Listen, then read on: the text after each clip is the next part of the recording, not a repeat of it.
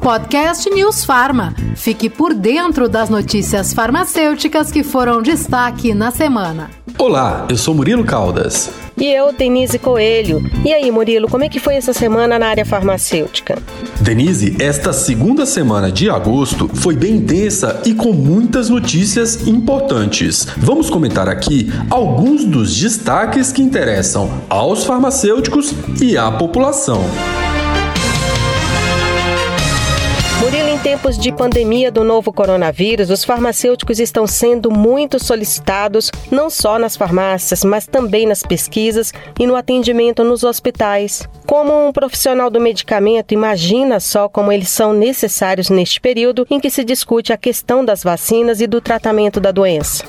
Ah, claro, muita gente tomando medicamento sem orientação, acreditando em milagres e em informações sem comprovação científica. Mais do que nunca, o farmacêutico é essencial para conscientizar a sociedade. Nos hospitais, então, esses profissionais estão fazendo um trabalho muito importante ao lado de médicos, enfermeiros, fisioterapeutas e outros profissionais da saúde no atendimento aos pacientes pacientes.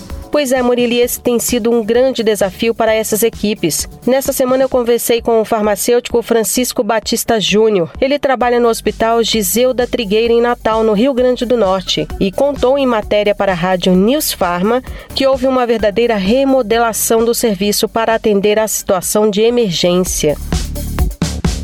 Uma matéria muito interessante. Esse hospital é referência em doenças infectocontagiosas e toxicológicas no estado. O Dr. Francisco faz uma comparação do momento vivenciado hoje com o que aconteceu nos anos 90, com os inúmeros casos de AIDS em todo o mundo. Vamos ouvir o relato dele. Foi um processo muito difícil para nós farmacêuticos, porque foi um mundo novo que se configurou. Foram os novos desafios que foram apresentados, porque uma patologia, uma doença absolutamente desconhecida, uma doença com implicações as mais variadas e as mais diversas.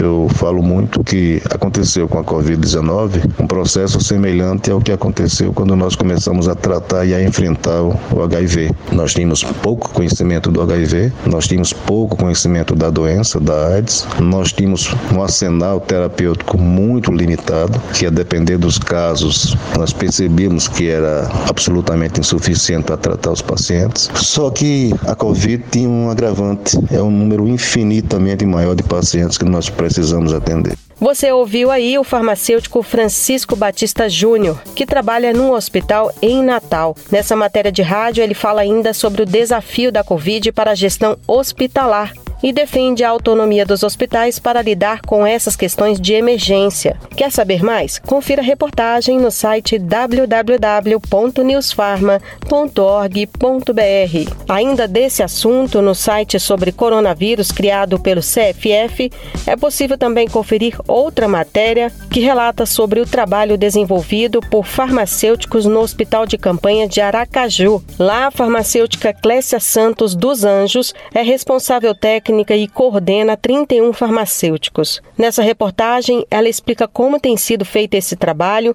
e a proteção dos profissionais que estão na linha de frente. Veja mais no site covid19.org.br.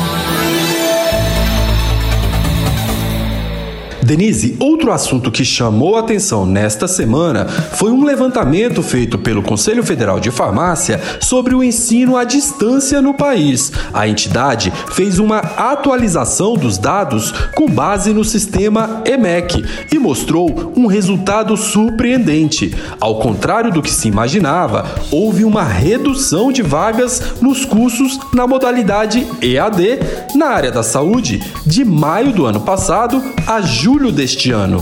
Foram 65 mil vagas a menos, uma queda de 24% no período.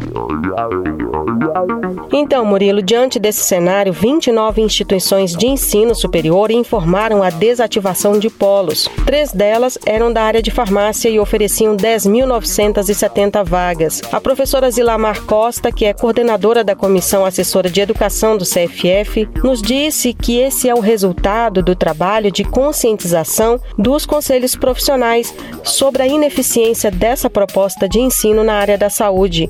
Uma enquete feita pelo conselho mostrou que os estudantes não estão muito satisfeitos não, viu? Nós separamos aqui um áudio da professora em que ela fala sobre isso.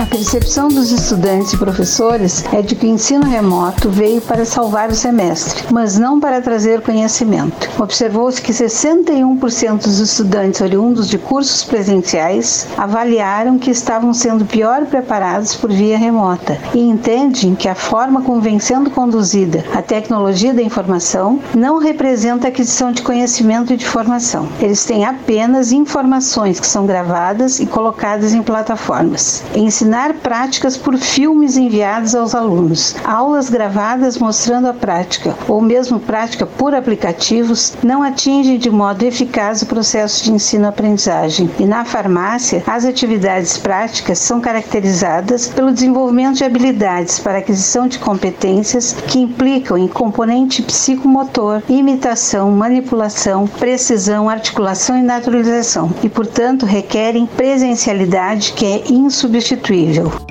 Ainda sobre a questão do ensino à distância, vale lembrar que o Conselho Federal de Farmácia, desde o ano passado, tem se manifestado contra o registro de diplomas de alunos egressos de cursos à distância. E agora, a entidade questiona a proposta de resolução elaborada pelo Conselho Nacional de Educação, que está para ser aprovada pelo Ministério da Educação. Essa proposta visa a reduzir a ação dos conselhos profissionais contra o EAD.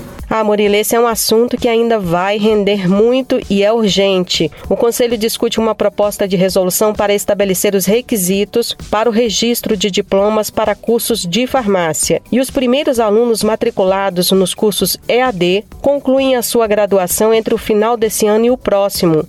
Quem quiser saber mais pode conferir na matéria nos sites do Conselho de Farmácia e da Rádio News Farma. E o que mais temos aí, Murilo? Denise, temos ainda notícias bem relevantes. Nesta semana, a farmácia ficou mais do que nunca de olho nas ações do Congresso Nacional e do Judiciário. A Câmara dos Deputados aprovou a medida provisória número 983 de 2020, que cria dois novos tipos de assinatura eletrônica de documentos públicos. A intenção é facilitar o uso de documentos assinados digitalmente para ampliar o acesso a serviços públicos públicos digitais. A matéria será enviada ao Senado. Ah, sim, Murilo. A MP prevê a criação das modalidades de assinatura eletrônica simples e avançada, além da assinatura qualificada, ou seja, aquela certificada pela infraestrutura de chaves públicas ICP Brasil que já existe.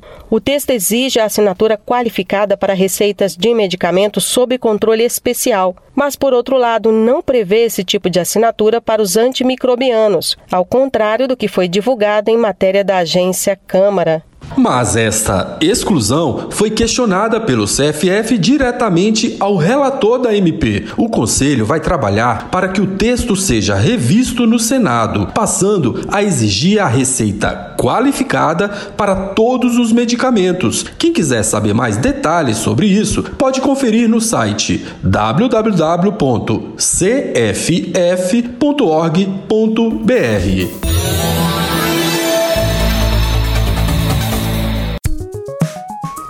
E Murilo, outro assunto de grande relevância que tem sido acompanhado pelos conselhos de farmácia é o julgamento no Supremo Tribunal Federal sobre o processo movido por um técnico de farmácia em Minas Gerais. O profissional moveu a ação para pleitear a responsabilidade técnica de uma drogaria na cidade de Contagem, em Minas Gerais.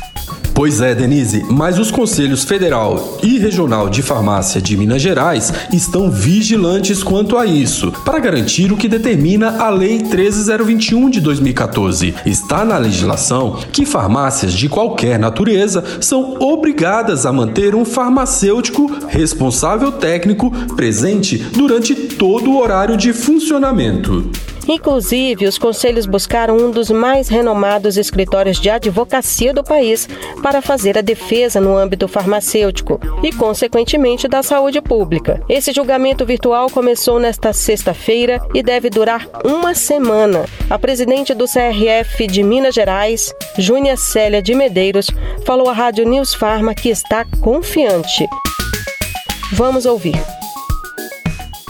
Temos trabalhado para defender o exercício legal da nossa profissão, pois entendemos que nós é que temos competência em oferecer esclarecimentos sobre o processo. E assim, reafirmamos a classe farmacêutica a importância de um conselho forte para estar vigilante defendendo a nossa profissão.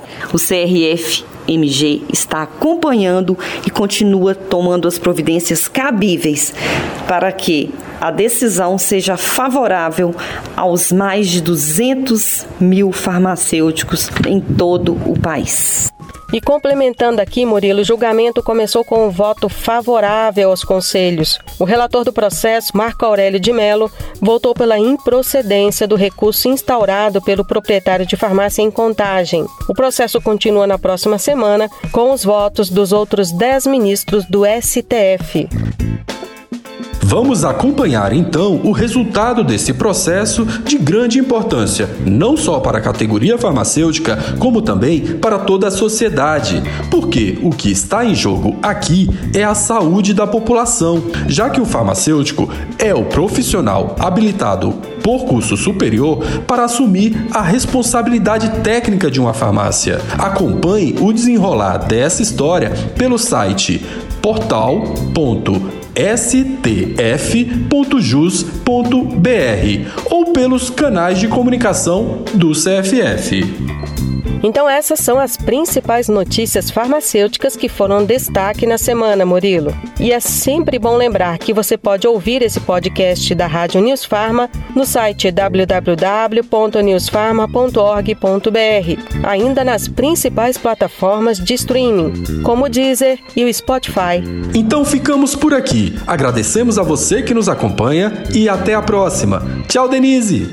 Tchau, Murilo. Tchau, pessoal. Se cuidem. Podcast News Farma. Fique por dentro das notícias farmacêuticas que foram destaque na semana.